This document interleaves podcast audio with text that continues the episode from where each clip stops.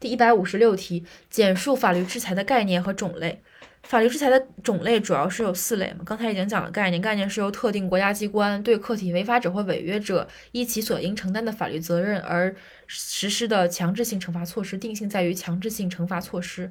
再来一遍，法律制裁是由特定国家机关对违法者或违约者依其应当承担的法律责任而实施的惩罚性、强制性惩罚措施。